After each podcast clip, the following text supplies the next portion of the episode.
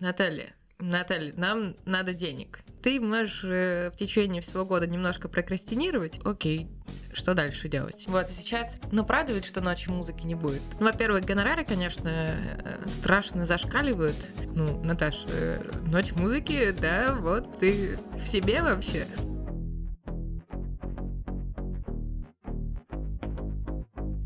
Всем привет! Это Ксюша Покулина, и вы слушаете подкаст «Инициатива показуема» — подкаст про культуру и тех, кто делает ее в Екатеринбурге. Мы с моими гостями, инициаторами, организаторами и участниками локальных проектов покажем, что Екатеринбург — это город креатива, Слушайте нас везде, где можно послушать подкасты. Ставьте лайки, подписывайтесь на наш инстаграм, чтобы точно ничего не пропустить. Сегодня у меня в гостях Наталья Шмелькова, исполнительный директор фестиваля Ural Music Night, директор New Open Showcase Festival. Привет! Привет! Как у вас настроение? Все хорошо, у нас только что закончилось целых три проекта, ну ладно, четыре, которые мы делали подряд, и сейчас мы строим планы на будущее, несмотря на то, что в 2020-2021 году сложно вообще как-то далеко планировать. Удалось выдохнуть. Ну, мы в процессе, все равно такой процесс замедления, когда ты подводишь итоги, записываешь плюсы, минусы, считаешь э, потери э, разные. Всегда после любого мероприятия есть какие-то потери. Вот, и, и правда пытаемся как-то на будущее э, подготовить э, плацдарм, чтобы в следующем году сделать все лучше. Ну и мы начали уже супер активную подготовку к New Open Showcase Festival 11, 12, 13 февраля 2022 года, Ельцин-центр, да, мы уже прям, прям уже, у нас уже все идет долгоиграющие планы. Но вопрос, который волнует всех екатеринбуржцев, есть ли у нас шанс на ночь музыки в этом году или уже слишком холодно? Ох, это такой частый вопрос. В прошлом году все говорили, Наташа, Наташа, когда ночь музыки? Вот, и сейчас, ну, правда ведь, что ночи музыки не будет? То есть э, вопрос немножечко изменился. Мы верим, что ночь музыки будет, надеемся, что она будет в октябре. Э, сейчас мы ждем э, решений правительства на эту тему. Это согласование даты. Пока есть понимание, что есть у всех желание большое провести Euro Music Night, в том числе в 2021 году. А, и, конечно, даты будет зависеть э, формат мероприятия. Я думаю, что Ночь музыки, она в любом случае уже не будет прежней, как мы ее проводили раньше, там, в 18 или в 19 году. Но я не думаю, что это будет хуже, это просто будет немножко по-другому. Угу. Как интересно. Ну, то есть будем максимально греться жаркими-жаркими э, танцами. Ну, да, да, это самый лучший план. Первая ночь музыки, если мне память не изменяет, прошла, по-моему, в 2015 году, и я помню ее, это было очень здорово, я слушала «Сову» на площадке в архитектурной академии, я выиграла случайно стеклянную кружку с вашим логотипом, но, к сожалению, кружка разбилась, а вот фестиваль-то все еще э, живет, и это такая классная раньше летняя, теперь уже, наверное, летняя-осенняя э, традиция. Как вообще пришел в голову концепт такого фестиваля? Фестиваля? Как решились на такой невероятный масштаб? Ну, здесь мы...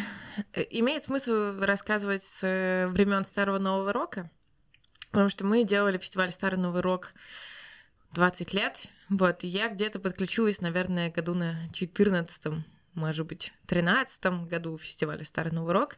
И как-то после 13 января, числа там 14 или 15, мы, как всегда, подводили итоги, что было хорошо, что плохо, сидели за столом и пришли к мнению, что, во-первых, рок-музыка, она уже не является основной, и хедлайнеры, если говорить про российских рок-музыкантов, э, известные самые такие мастодонты рок-музыки, их там всего 10 групп, и мы можем сейчас их перечислить по пальцам.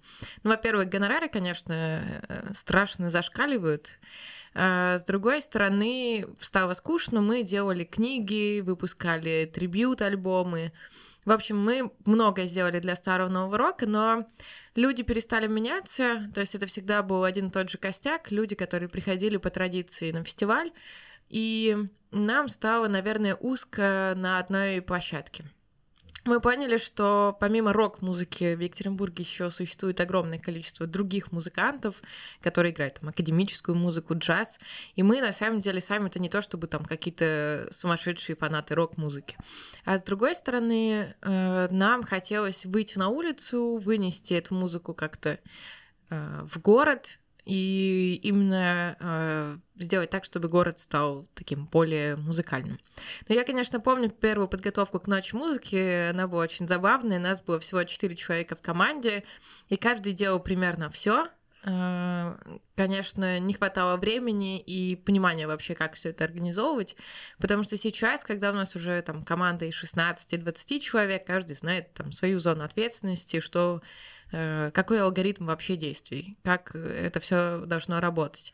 Когда мы только начинали, ничего было непонятно, и я говорю, что я как городская сумасшедшая ходила по музеям, барам, ресторанам и говорила, друзья, смотрите, сейчас к вам придут музыканты, они поиграют в музыку бесплатно, а вы просто двери откроете и поработайте.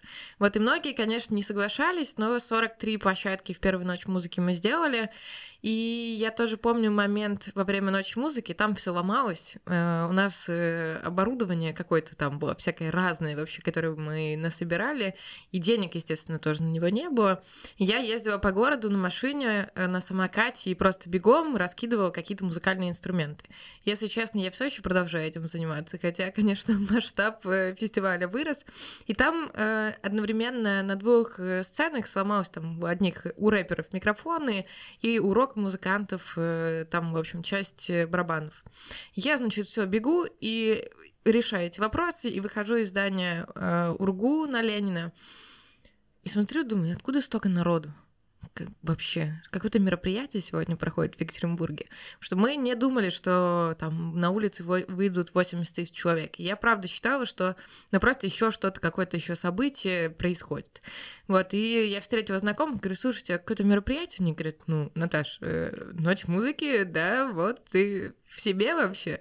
Вот, э, и, конечно, После того, как э, Ночь музыки стала успешной, после первого года мы поняли, что ее нужно продолжать делать, как-то масштабировать. И сейчас у нас э, уже другая проблема. Раньше мы хотели больше и больше площадок, сейчас мы стараемся держать себя в руках и делать не больше, чем 100. Хотя есть разные идеи, вот еще такая музыка есть, еще вот такие музыканты, их тоже хочется привести. Поэтому организация Ночь музыки — это э, постоянная задача держать себя в руках такой э, интересный момент про, особенно про гонорары и про аренду какого-то оборудования, которое к тому же может еще и сломаться, и что это пойдет не так, как всегда. Но вот сейчас Ural Music Night это больше грантовая или партнерская история? Э, в большей степени партнерская, условно, там 70, 60-70% бюджета это партнерские средства и 30-40% это грантовые средства. Причем на протяжении уже нескольких лет э, грантовые средства исключительно федеральные, то есть там областных э, каких-то денег, э, к сожалению, нет. Хотя нам была бы важна поддержка не только организационная, которая, безусловно, присутствует, но и финансовая, потому что мы понимаем, что мы многое делаем для региона, для его узнаваемости. Туристы приезжают. Вот 19 год самый успешный по количеству гостей. У нас было около 20 тысяч туристов не из Свердловской области, которые прилетели, приехали, арендовали там себе гостиницу, тратили деньги на еду, и, в общем, деньги оставались э, в регионе и поддерживали там и малый бизнес, и, и так далее. Ну, девятнадцатый год, на самом деле, по-моему, по масштабу я с такими мероприятиями еще никогда не сталкивалась. По поводу туристов э, все подтверждаю, все правда. Даже у меня приехали друзья, хотя на тот момент поехать в Екатеринбург ради какого-то фестиваля из других городов казалось э, не самой занимательной и не самой впечатляющей идеей того, как можно провести э, летние каникулы и свой э, немногодневный отпуск, но тем не менее у меня приезжали друзья, и они остались в полнейшем восторге, и ближе к лету 2020 года они начали спрашивать, а что, а когда, а где, и никаких ответов, и ничего нельзя было сказать. Было очень радостно, что все таки в сентябре все состоялось, но это было, мне кажется, настолько для вас нервное время, как для организаторов мероприятий, собственно, как и сейчас, ничего не поменялось. Вообще, двадцатый год, он больше опыта принес, или этот опыт скорее негативный, хотелось бы с ним никогда не столкнуться? Сложно сказать. Э, были плюсы, были минусы. С одной стороны, мы занимались какими-то другими проектами. Мы сделали большое исследование в рамках Комитета музыкальной индустрии. Это такой проект, о котором мы очень долго мечтали, но всегда было некогда, потому что нужно было там делать ночь музыки. Вот, и так высвободилось время, и вообще мы присмотрели какие-то свои внутренние процессы, как мы должны взаимодействовать. Ну, в общем, какой-то произошел пересмотр. А, в прошлом году, в 2020, мы узнали дату Ночь музыки. Она там переносилась внутри коллектива, там, не знаю, раз восемь, наверное.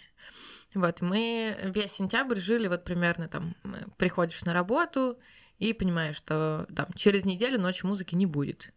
На следующий день приходишь и понимаешь, что там через неделю Ночи музыки не будет. И наша команда сделала фестиваль за две недели, хотя в обычное время мы делаем его на протяжении года. Это большая подготовка, и, конечно, мы стараемся делать все очень качественно, продумывать какие-то моменты, заботиться о музыкантах и так далее. Но э, за эти две недели время очень сильно расширилось. Ну, то есть я прям помню, что мы встречаемся утром со всей командой и говорим, так, у нас должна быть музыкальная конференция, программы нет. Хорошо, у нас есть два часа, чтобы составить программу и обзвонить всех спикеров. Через два часа мы встречаемся, у нас уже есть программа и все спикеры. И это такой показательный момент, что ты можешь э, в течение всего года немножко прокрастинировать, но когда нужно все быстро сделать, все вопросы быстро решаются, ты перестаешь писать в мессенджеры, ты сразу же начинаешь звонить, и э, решение, оно находится само собой, и нет никакого вот этого времени на обдумывание, обсуждение. Ну, то есть э, жизнь становится, с одной стороны, быстрее, с другой стороны, медленнее, потому что за одно и то же количество времени ты делаешь там в 40 раз больше вещей разных. Больше всего, конечно, раздражает, ну, наверное, это даже не то слово, больше всего дестабилизирует тебя непонимание. Ну, то есть, вот, если бы сказали, там, Наталья, э, информация там следующая официальная, до 2030 года э, нельзя делать будут музыкальные фестивали. И ты такой, хорошо, отлично, тогда я буду, не знаю, там, э, печь пирожки или там э, записывать подкасты, в общем, чем-то другим заниматься. А так ты сидишь и не понимаешь там, вот в этом году как вообще. И мы, на самом деле, про 21 год были уверены абсолютно, что все будет окей, что фестиваль состоится. И было, конечно, ужасно больно, когда у нас по факту за два с половиной дня э, было принято решение, что фестиваль не состоится стояли сцены, музыканты приехали, и, в общем, счастье было так возможно. И ты работал там на протяжении полугода, полностью все собрал, а за неделю до мероприятия ты уже понимаешь, что ты сейчас можешь пойти спать, в принципе, ничего не изменится, и фестиваль пройдет. Уже потому что, ну, столько много всего сделано, что дальше уже фестиваль едет сам с собой, как э, поезд. Вот, но и в этом году поезд, э, к сожалению, поехал под откос, потому что после того, как мы узнали, что фестиваль не разрешен, мы начали... Э, открыли колл-центр у нас в офисе и начали всем звонить и говорить, чтобы они не приезжали. И, конечно, это большое количество человек, там около трех тысяч музыкантов. Вот. Но надеемся, что в этом году все еще все состоится. Мне, если честно, в ситуации с отменами подобных мероприятий а, не очень понятно, почему обязательно нужно прикрываться какой-то эпидемиологической обстановкой. А, смотреть на отмену Ural Music Night, на отмену Дикой Мяты, на отмену сейчас Чернозема. Сутки от полного согласия со стороны властей случилось нечто, что заставило их а, изменить свое мнение. Нет ли в этом какого-то не знаю, даже издевательства, что ли. Ну, тут можно, мне кажется, много разных конспирологических теорий э, выдумывать. Мне кажется, что, с одной стороны, это нежелание взять ответственность. Ну, то есть это сложно выйти и сказать, ребят, вот вы там потратили, не знаю, 20 миллионов рублей уже, как мы потратили, например потратили 6, э, там, 8 месяцев своей жизни, но ничего у вас не будет. Так что сворачивайтесь. Ну, то есть это нужно найти силы. Так же, как иногда бывает, что тебе нужно неприятный звонок кому-то, какую-то новость сказать, ты откладываешь. Вот я думаю, что здесь точно так же, что э, просто решение откладывается уже до того момента, когда нельзя не сказать, потому что уже все край, конец, и нужно уже разворачивать. С другой стороны, мне кажется, что люди, принимающие решения, не очень думают про они не знают, как организовывается фестиваль. Ну, то есть, э, возможно, они думают, что там подготовка занимает неделю, например. Ну, то есть, я не думаю, что они сильно вовлечены в процесс. Ну и плюс, наверное, много бюрократических э, всяких штук на это наверчено. Мне нравится идея с тем, что люди, как и многие из нас, откладывают это неприятное решение до последнего, но, к сожалению, почему-то не задумываются о том, что пострадают буквально все вовлеченные в этот процесс, не только материально, но и морально, и этот вред точно уже никто не компенсирует. Ну, безусловно, если бы нам сказали за месяц, то потери были бы нам финансовые, эмоциональные, вообще всяческие, там, типа, в 10 раз меньше. Если бы за неделю, то, там, не знаю, на ну, на 50% меньше. Но два с половиной дня это критично, потому что там все баннеры отпечатаны, программы отпечатаны. Ну, то есть у тебя через два с половиной дня мероприятия уже все приехало. Вот, и, ну, жаль, что так. Как собрать вокруг себя неунывающую команду, которая готова ехать на монтаж, а потом монтаж отменяется, а потом давайте все разберем, но не потеряем хорошее настроение? Ну, во-первых, я не могу сказать, что мы не потеряли хорошее настроение после отмены ночи музыки. А мы всех отпустили в отпуск на две недели, чтобы все как-то немножко выдохнули. Но и все равно такое настроение, что ну, все равно ничего не разрешат, оно остается, к сожалению. А так, самое главное, это идея проекта, которые всех объединяют, и все понимают, почему они там ночью что-нибудь верстают или доделывают, прописывают тайминги, собирают райдеры, потому что это одно такое большое дело, и ты видишь потом его результаты. И здесь как раз самая большая проблема в том, что вот вся команда работала 8 месяцев, а вся команда это там не только 16 человек, которые в офисе сидят, это еще там условно 200 экспертов, которые нам помогают в отборе, руководители площадок, координаторы площадок, волонтеры, эм, технические специалисты, партнеры. Ну, то есть это много, очень много людей. Э, и когда ты готовишься, готовишься, а потом не видишь результата, вот это катарсиса не происходит, когда тебя отпускают, это, наверное, вот самое ужасное для организаторов мероприятий или людей, которые делают такие долгосрочные, долгоиграющие проекты. Но, тем не менее, удалось все равно как-то потом переключиться на другие проекты, в том числе и на курс по социальному проектированию, благодаря которому мы пишем этот подкаст. Вообще, спасибо вам огромное. Ура. А, самое в этом интересное, что я не хотела идти. Это меня вытащила подруга. А, она рассказала мне, что вот, смотри, ребята делают такие классные вещи, давай пойдем. А, но я заметила в рамках этого курса, что у вас есть классная команда волонтеров. Mm-hmm. Зачем вам вообще такие собственные волонтеры? Первый год, первую ночь музыки мы работали с одной э, организацией или компанией волонтеров. Их было много людей, много человек, и там все было, в принципе, хорошо построено, но ребята не понимали специфику. Ну, то есть они не понимали, как координировать сцену, что такое backline, что такое там бытовой райдер. В общем, мы не смогли за неделю или там за четыре дня как-то ребят интегрировать в процесс. Они не смогли выучить эм, расположение площадок и хедлайнеров, потому что информации много. И по факту ребята, которые волонтерили там первый и второй год, это были просто люди в футболках, которые показывали, где сцена, и, эм, ну, вот за это время подготовки, за 4 там, неделю, 4 дня неделю мы не могли как-то их интегрировать в процесс. Мы поняли, что у нас на самом деле много работы подготовительной, то есть это там посевы всякие в социальных сетях, это журналистские тексты, это другие события, на которых э, нужны фотографы, это ну, какой-то поиск информации. В общем, куча всего, на протяжении года, не только во время самой ночи музыки, и нам нужны реально люди, которые уже будут профессионалами. И сейчас у нас э, в нашей волонтерской, волонтерской организации костяк, наверное, человек 200, а во время ночи музыки уже мобилизируется около тысячи человек. Это очень много, целая армия практически. И ребята разделены у нас на группы. Это пресс-центр, фотографы, видеографы и пиарщики, СММщики. Это координаторы сцен и координаторы хедлайнеров. Это а, там еще много всяких разных. Есть э, волонтеры гостеприимства, которые помогают нам в гостеприимстве, в общении с музыкантами, в гримерках. Там много тоже есть разных тонкостей. В этом году у нас была новинка, это волонтеры, которые работают с инклюзией, чтобы фестиваль был доступным и удобным, и безопасным для всех людей. Вот мы на протяжении всего года учим ребят, рассказываем, как все это работает, они помогают нам во время подготовки. И то есть, э, на самом деле, это не волонтеры, это классные специалисты. Боюсь э, признаться себе, что некоторые из них уже круче, чем я координируют сцену. Вот, то есть это ребята реально опытные, которых которые, если захотят, могут пойти работать э, организатором мероприятий, пиарщиком или профессиональным фотографом.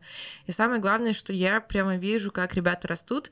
То есть, там, не знаю, наш фотограф Паша Пушмин, прекрасный, замечательный Паша, он пришел и был таким парнем, который там что-то фотографирует, ну и было как-то, ну так. А сейчас, мне кажется, что это один из лучших фотографов у нас в Екатеринбурге. Очень красивые, вдумчивые фотографии, просто шикарные, и Паша реально вырос просто на глазах.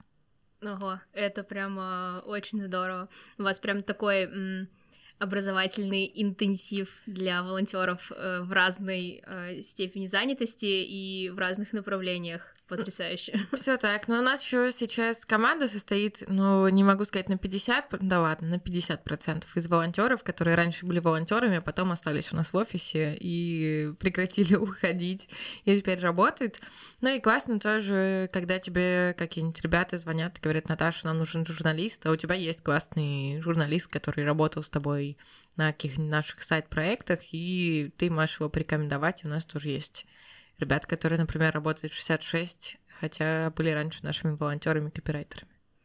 Вот, мы наконец-то добрались до сайт-проектов. Угу. Расскажите вообще, э, какие у команды есть сайт-проекты? Э, раньше мы делали только Старый Новый Рок, а сейчас у нас э, много всего по году. Помимо Euro Music Night, большой проект, один из основных, это New Open Showcase Festival. Это наша команда волонтеров. Э, самый первый сайт-проект «Ночь музыки» — это Euromusic э, Magazine, журнал о музыке, который мы продолжаем тихонечко вести и рассказывать про музыкантов. Это проект Euromusic Camp, международный лагерь для музыкантов наверное, один из самых моих любимых проектов. И э, два проекта, которые стоят немножечко особнячком. Э, первый — это фестиваль гик культуры Гикон, который мы в этом году провели во второй раз и очень счастливы. И э, совсем новый проект, э, он, э, наверное, такой личный, называется «Дикоросы», э, фестиваль неизвестных сказок. Вот, так что, ну, наверное, все, что связано с музыкой, это сайт-проекты, но есть вот еще гик-культура и русская культура, и не только русская сказочная, которые тоже нам эти проекты близки, и мы хотим их продолжать делать. На самом деле кэмп — это моя такая почти детская мечта, особенно после просмотра сериалов на Диснее с э, Дэми Ловато и с Джонасами. Ты уезжаешь в лагерь и делаешь музыку, и все, что тебя интересует, это как написать песню, как ее правильно собрать, как ее правильно сыграть, и как сделать так, чтобы было здорово и тебе, и зрителям. Но у меня э, всегда возникал такой вопрос — когда я слышала Ural Music Camp, насколько группы, которые собираются в рамках этого фестиваля, они жизнеспособны потом. Ведь я правильно понимаю, вы приглашаете музыкантов, они в рамках э, времени, которое проводят в кемпе, образуют какие-то коллективы mm-hmm. и выпускают потом какие-то песни. Расскажу. Значит, чем мне нравится этот проект, что мы делаем его не одни, и э, это проект совместный с Поп-академией Баден-Вюртемберга. Это университет государственный в Германии, в городе Мангейм. Э, и очень классно, когда у тебя есть э, партнеры с другим взглядом. Я шучу, что у нас есть европейский офис. Вот, и мы вместе собираем программу, вместе все абсолютно готовим. И это абсолютно такой новый опыт, который расширяет, во-первых, твои знания английского языка, а с другой стороны, просто как-то общую картину мира. Мы э, приглашаем 50 человек, они подают заявки со всей страны. В этом году у нас было 25 городов. А, много москвичей, меньше намного екатеринбуржцев, к сожалению, наверное. И а, у нас есть три направления. Первое направление — это музыкальный бизнес, а, второе — это музыкальная группа, и третье — это электронные музыканты. Мы действительно собираем абсолютно новые коллективы, То есть ребята из разных городов, они друг с другом не знакомы. Один играет какой-нибудь там dark metal, второй там девочка хип-хоп, третий какой-нибудь там, не знаю, этническую музыку. И они э, на протяжении недели живут в этом абсолютно новом коллективе. Э, и наша задача, чтобы ребята пересмотрели свой взгляд вообще на творчество. Потому что когда ты общаешься и делаешь музыку с незнакомыми людьми из других жанров, твое сознание изменяется, расширяется, и ты уже в будущем в своем творчестве личном можешь сделать какой-то шаг вперед. Про группы э, у нас абсолютно точно нет задачи, чтобы эти группы существовали. То есть э, они должны существовать ровно 7 дней. Э, и эти треки они в большей степени не для какой-то коммерческого успеха. Э, задача, э, наверное, всем ребятам привить э, ценности, такие же, как у нас, любовь к музыке, возможность, дать ребятам возможность говорить о музыке и делать ее, придумывать неожиданные ходы, вдохновляться и в том числе брастать сетью контактов, потому что у нас сейчас там около 150 выпускников со всей России, Казахстана, Белоруссии и, безусловно, Европы, Австрия, Дания, Голландия, Испания, какую-то страну, Германия, конечно. Вот. И это такая большая сеть музыкантов, которые друг другу помогают и вместе проживают необычный опыт и эм, к сожалению, так случается, что когда ребята заканчивают кэмп, приезжают в свои э, коллективы и говорят, все, друзья, нам надо срочно активно писать альбом, э, начинаются как раз ссоры в старых коллективах, потому что один человек супер заряженный, а все такие, да ладно, поиграем в гараже еще немножечко и все. Вот, но то есть это такой творческий импульс и сеть музыкантов, которые друг другу приходят на помощь. Блин, очень здорово. Я почему-то не задумывалась о том, что задача этого фестиваля именно пересмотреть свой взгляд на создание музыки. Я думала, это больше про прокачивание скиллов и обмен э, опытом, но чтобы так вот зарядиться. Ну, безусловно, это и обмен опытом, потому что там музыканты разных э, уровней. Есть там, не знаю, какие-нибудь ребята, которые были на э, песнях на ТНТ, э, другие ребята закончили Гнесинку, вот, и они в одном коллективе. Вообще музыканты часто застревают. Ну, то есть ты вот выпустил EP, э, про тебя написал там два СМИ каких-нибудь, и ты такой, окей, что дальше делать? Вот. И кэмп, он как раз заражает э, какой-то деятельностью активной. Мне очень приятно, что у нас сейчас есть классные выпускники, например, из музыкального бизнеса Оля Чучедеева, которая делала последний трибют э, Мумитроля, и продюсировала вот концерт, который был полностью в VR. Она как раз у нас была в направлении музыкальный бизнес. Или, например, Вика Пестрова, которая сейчас появляется регулярно на обложках э, разных э, стриминговых сервисов, на обложках плейлистов. Вот, ну, в общем, это действительно классные музыканты, профессиональные и непрофессиональные, но очень высокого уровня. Когда следующий камп? Следующий кемп, мы вот только-только вылезли из этого кемпа, и по дороге мы еще провели кемп выпускников. Это когда ребята, которые уже имеют опыт обычного кемпа, приезжают в Екатеринбург, и они объединяются в команды по три человека и пишут уже э, музыку по брифу. Это зачастую так странно для российских людей. Есть агентство, например, BMG, это лейбл типа там Sony или Universal — и у них есть известные артисты. И эти артисты не всегда сами себе пишут треки. Вот, и поэтому есть бриф, то есть вот э, такой вот артист, должно быть похоже на вот это, вот это, и песня, не знаю, там, про цветы. Вот ребята э, на протяжении трех дней должны написать полностью, сделать продакшн песни, и э, треки отправляются в агентство, э, и там жуткие э, всякие горнилы. Сначала один человек, потом второй, двадцатый человек проверяет, слушает. И в дальнейшем может дойти до артиста, и артисту может понравиться этот трек, и он может его приобрести и в дальнейшем исполнять. В прошлом году мы провели алюмником первый раз, и у нас один из треков дошел до артиста. Это очень круто считается. И в этом году мы тоже один трек сделали, супер классный, и его тоже будем пичить в ближайшее время. Надеемся, что потом вы услышите этот трек, э, написанный где-то вот здесь, в Екатеринбурге, нашими выпускниками, из уст э, уже таких суперизвестных артистов. А следующий кэмп будет в марте-апреле 2022 года. Мы сейчас э, начинаем уже тоже подготовку и хотим в ноябре начать прием заявок на кэмп. Так что если у вас есть друзья-музыканты или вы сами музыканты, заходите на сайт и подавайтесь. Получается, у вас уже был кемп, а, а потом вы пришли к идее того, что нужен еще один фестиваль, и появился New Open. В чем между ними разница? У нас нет такого, что мы думаем, что нам нужен еще один фестиваль. Э, мы, наоборот, думаем, что нам не надо больше проектов. Вот, э, есть... Но, видимо, не получается. Но не получается. у нас есть шутки, что хватит делать концерты, хватит придумывать проекты. На самом деле все происходит из-за того, что музыканты приходят к нам в офис. Э, сначала музыканты приходили и говорили, про нас никто не пишет, мы сделали магазин. Потом ребят сказали, мы не знаем, как сдвинуться с мертвой точки, и вообще мне нужен менеджер, и мы сделали кемп. А потом музыканты начали приходить и говорить, Наталья, Наталья, нам надо денег. Э, я говорю, на что денег? Говорят, ну вот э, удивительное дело, когда ты приходишь на студию звукозаписи, они просят денег. Или когда ты зовешь видеооператора, чтобы снять клип, они тоже хотят денег. И самое удивительное, что ты хочешь таргетировать, и ВКонтакте тоже почему-то просто так бесплатно этого не делает.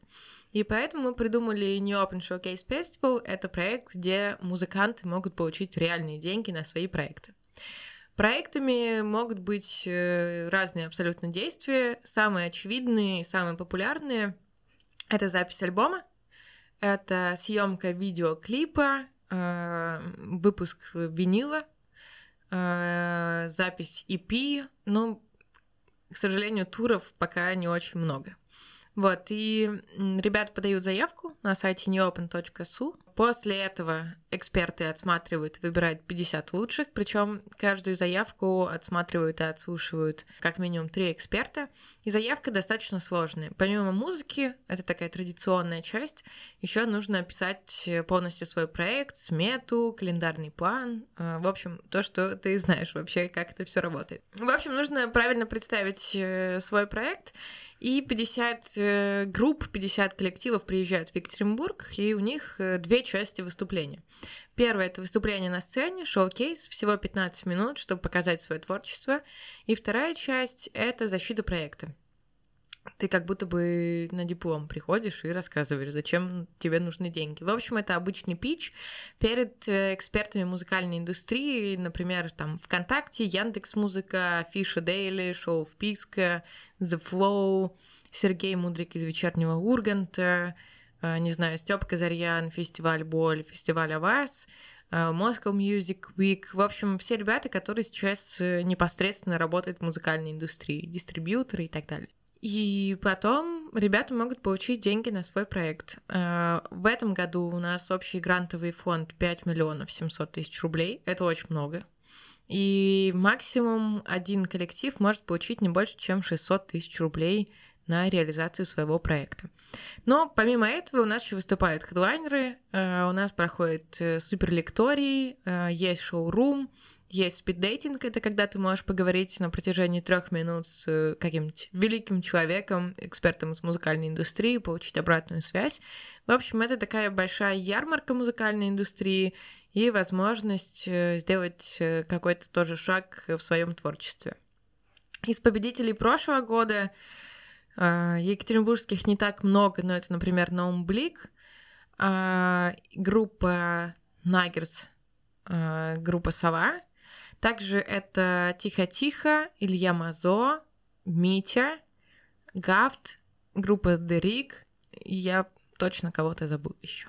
Мне кажется, этот подкаст будет просто must-have для всех екатеринбургских или не только музыкантов, которые э, думают о том, что им нужно двигаться куда-то в профессиональную сторону и вылезать из своего гаража. Тут столько, мне кажется, уже прозвучало возможности не только показать свою музыку, но еще и денег на этом заработать, что ух. Ну, на самом деле, New Open э, разговаривая там с ребятами, которые не выиграли гранты, э, они говорят, что New Open очень сильно помог им понять вообще, что делать дальше. Потому что эта заявка, она заставляет тебя написать план. Э, что ты хочешь сделать, какие шаги ты должен предпринять, чтобы прийти к этому результату. Я понимаю, что это работа, она иногда раздражает, и ты такой, о, господи, я же музыкант, я не хочу писать эти бумажки, сметы составлять. Но даже если ты не выиграл, у тебя получается план, по которому ты можешь идти и где-то в другом месте получить э, средства, партнеры, краудфандинг, все что угодно, и в любом случае сделать этот проект. Ну, в общем, да, ребята, э, музыканты, не отчаиваемся, пишем планы, заставляем свои мозги работать не только в творческом направлении, но и в направлении экономическом. Но вернемся тогда к сайт-проектам, которые стоят особняком. Это Гиккон и Дикоросы.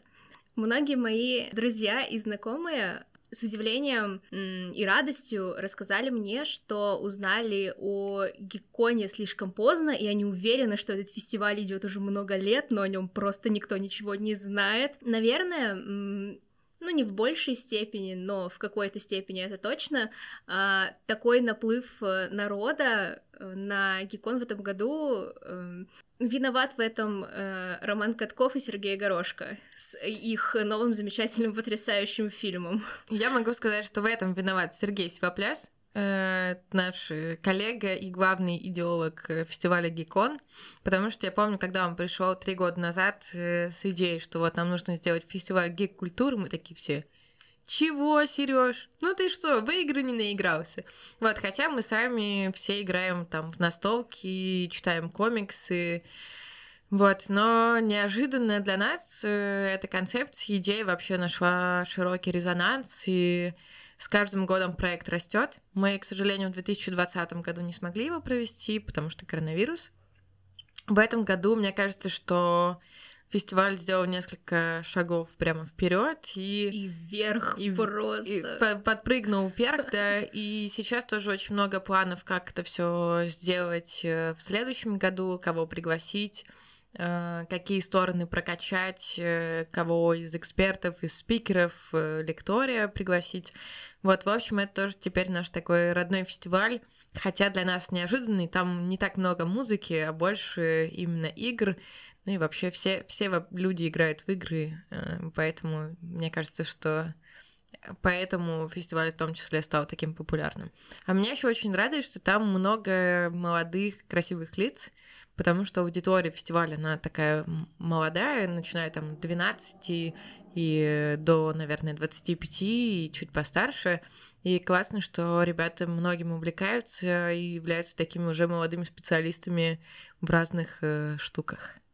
Очень круто, что у фестиваля есть, ну, во-первых, определенное зонирование, и, на мой взгляд, площадка в этом году была выбрана просто прекрасно, потому что парк э, около Радуга парка, собственно, он позволяет э, разделить музыкальные зоны, зоны лекториев, э, зоны, где люди играют в разные игры, и зоны косплея, чтобы они не пересекались друг с другом, но в то же время можно было плавно перетекать из одной зоны в другую. И разнообразие, в принципе, активностей, начиная с того, что это была очень классная музыкальная площадка. Не, не понимаю, почему на финальный концерт осталось так мало людей. Вот. Э, заканчивая тем, что в рамках фестиваля прошел питчинг подкастов. Это ж прямо рай для э, людей, которые вовлечены в культуру нашего города.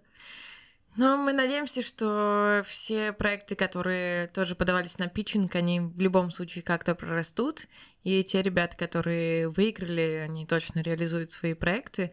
Но здесь история, она похожа на музыкальную, когда мы поддерживаем музыкантов, но мы понимаем, что помимо музыкантов есть еще огромное количество творческих ребят, которые тоже нуждаются в поддержке.